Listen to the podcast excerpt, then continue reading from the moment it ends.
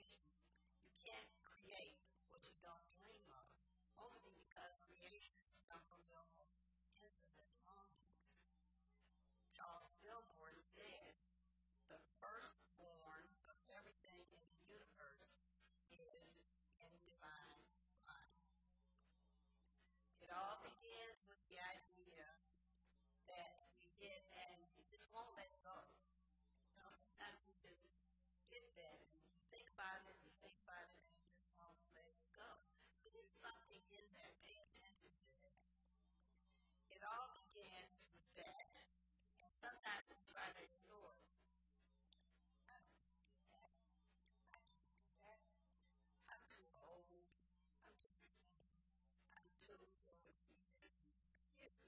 But the manifestation of your dream will benefit both yourself and others.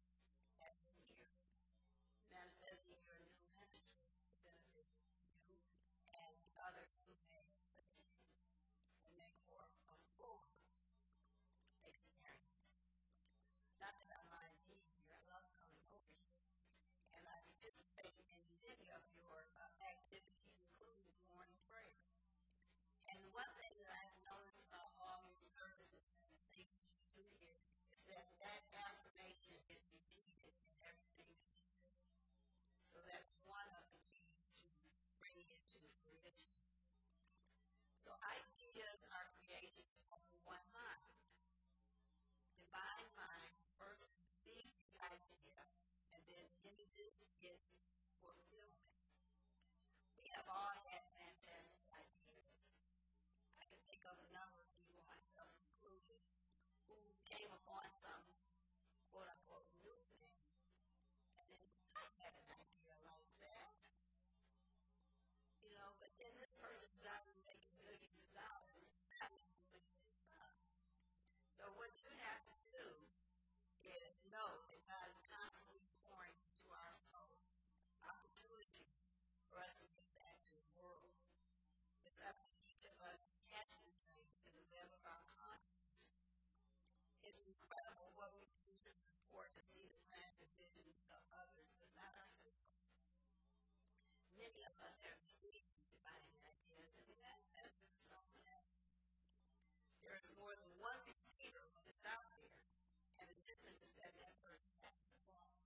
So it's not limited by who you are, what size you are, how old you are. We are open to all, and we can be receptive to all who can do just what they did, manifest their dream.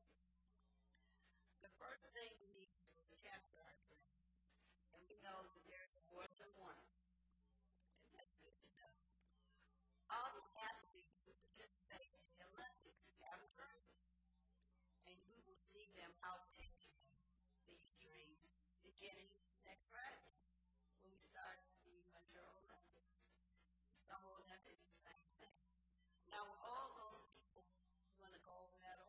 No. But they at least realize the dream of going there and participating. I was impressed by a recent story of two young ladies. They're friends, they've been lifelong friends, and they were trying to qualify for the 500-meter speed skating event. But this one young lady slipped and fell. So that automatically eliminated her from the qualifying round. The young woman who did win, her friend, saw how upset and distressed her friend was. So she ended up giving her friend her spot. That is such an expression of love. So as I said, your dream may not be to win an Olympic gold medal, but whatever it is to you, we all have this power of spirit within us. Take one of these dreams and do one thing. Get busy. Get busy. Start doing it. It may not manifest tomorrow. It may not manifest next week, but if you keep at it, it will in due time manifest. It doesn't matter what perceived limitations you have or even your financial status, but I don't have the money to do that. Who's going to give me money for that? How am I going to get the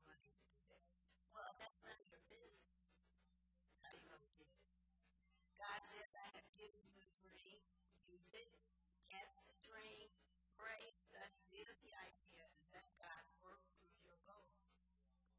So there are many ways to manifest dreams. One I'm going to focus on today is there is something called the creative process in the Bible. And if you don't go to ministerial school, and there are those courses, that's one of the courses that they offer. It's an allegory, and it's outlined in the first chapter of Genesis, and it's known as the creation.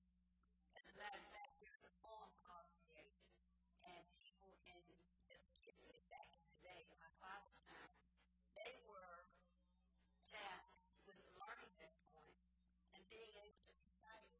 I won't go into it here because it's long, but if you're interested, I can give you the name. And also, did you know that there's more than one creation story? There are two. One, Genesis 1 and Genesis 2. It is the account of 6 days of creation, and our mind goes through these steps from bringing an idea into manifestation. In unity, we look at everything in the Bible as interpreted metaphysically. It is in this way that the Bible becomes the story of us, so the application of manifesting dreams. The process begins with the command. We all know this. Let there be what? Light. Okay, so shine some light on me. Give me some clarity. Help me to kind of define. Now, defining, I don't mean outline, which is what some people say. Treasure that, because you probably all have treasure that. But as you know, when you begin to finish lesson your reviews and so forth, you write at the bottom, this or something better that will be done. So that way you're not outlining, you're just expressing that desire to have that dream. So light is symbolic of illumination or spiritual intelligence, wisdom. Let there be understanding and draw upon the omnipresent, omnipotent, and omniscient source without limit. Do this for clarification. The second step in the process is the establishment of a firmament, a firm place in mind. So in the Bible, this is the earth and the sky that forms the firmament. We become aware of all the different ideas and elements included. A firm God has supply and support, and the words will become substance in due time, the substance of faith. After receiving light, you must have faith to move the potential into expression. Understanding faith is based on the knowledge of truth and can stand fast in the face of adversity. Prayer and meditation work together, lifting us in consciousness, and this increases our faith. When we are firm in our faith, our prayers become affirmations of truth. And what I learned a while back is very short. Faith sees it finished before it's begun. Savors the prize before it is won. So that is the substance of things not seen and that we should know for. The collective dream for your unity spiritual sense is perfectly divinely appointed and dimension. Prayers have their power to bring desires into manifestation, and our faith establishes us on solid ground. The third step in the process focuses on our ability to form invisible substance into desired manifestations through the power of imagination. Okay, imagination is not just the ability to think and daydream, which we all do sometimes, but it's the power to shape it up. So a warning here is to watch what you're imagining, okay, because that can help bring it into visibility, into expression. We have to learn to discipline our imagination and focus only on God's protection and abundance. Prayers have additional power when we take the time to imagine, receive, the desired outcome. In Genesis 1:14-19, God creates lights to separate the light from the darkness, a greater light to rule the day, and a lesser light to rule the night. These lights also for signs and seasons, for years and days. You knew this in terms of the calendar.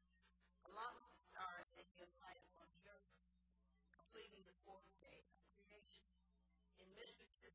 Jesus while still more in service to greater life, as day,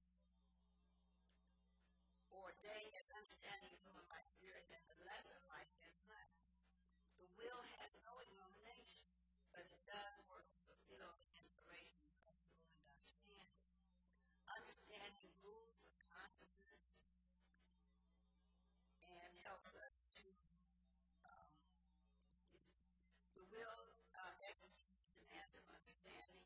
Personal will and understanding inspired by divine ideas see far beyond appearances.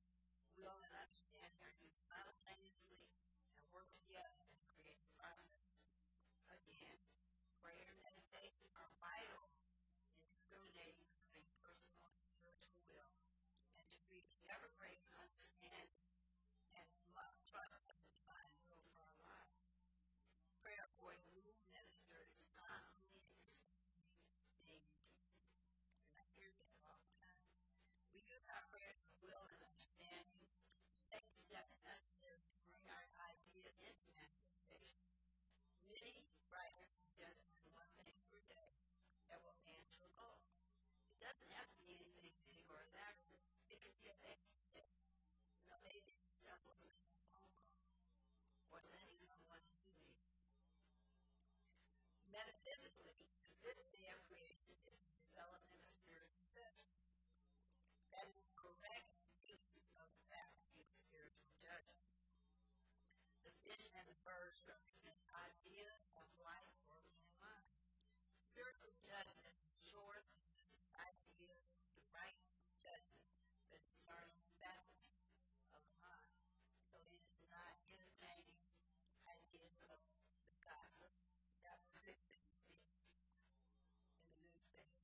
And what I've noticed about those is when you open those papers, you call papers, there's never anything about the story that's on the cover, or something that you wouldn't expect to see. So I didn't keep bothering people up anymore.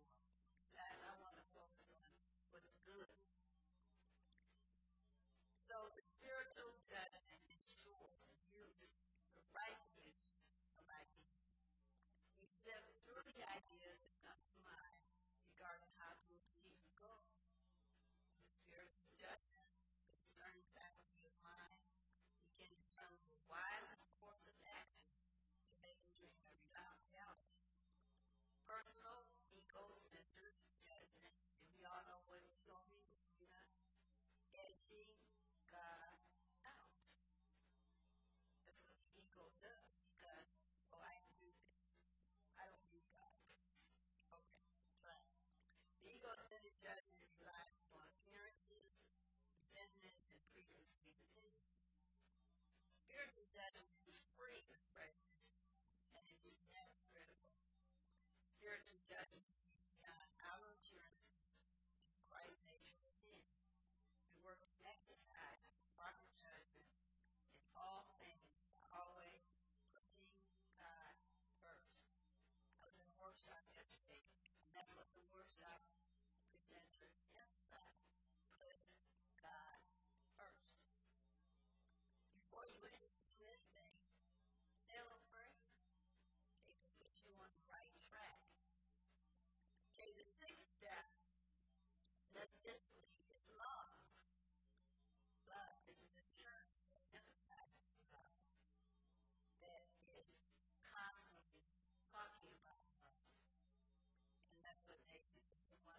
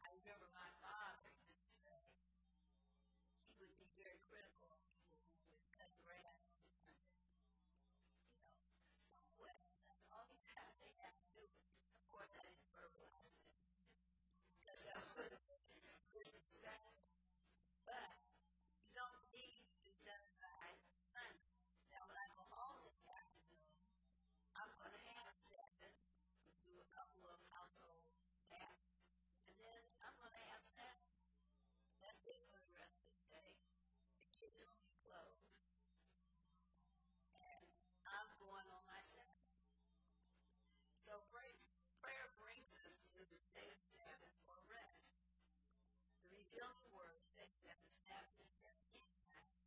We enter into spiritual consciousness and rest of thoughts and temporal things.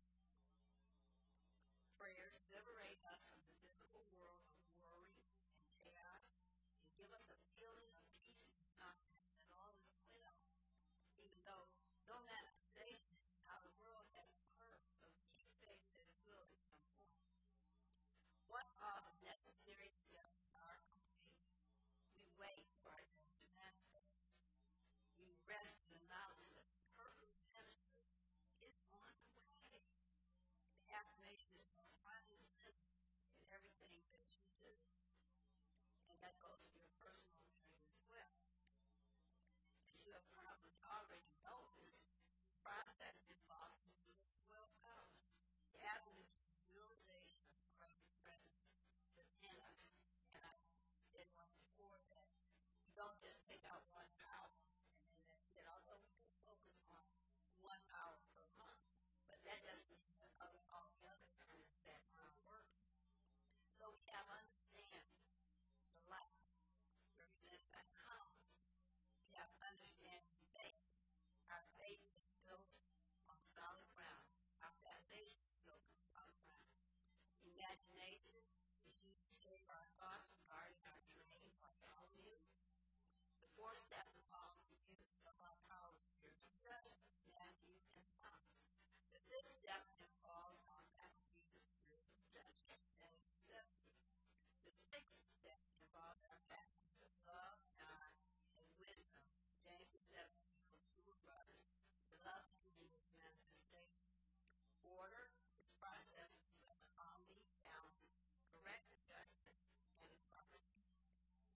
Power, we speak, and power center our desire, as you do in your prayers and all the other things you do.